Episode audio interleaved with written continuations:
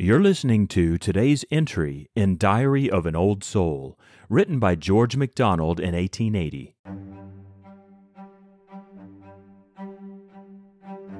I to myself have neither power nor worth,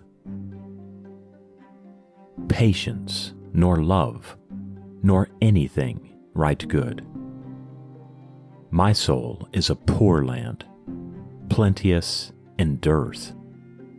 Here blades of grass, there a small herb for food.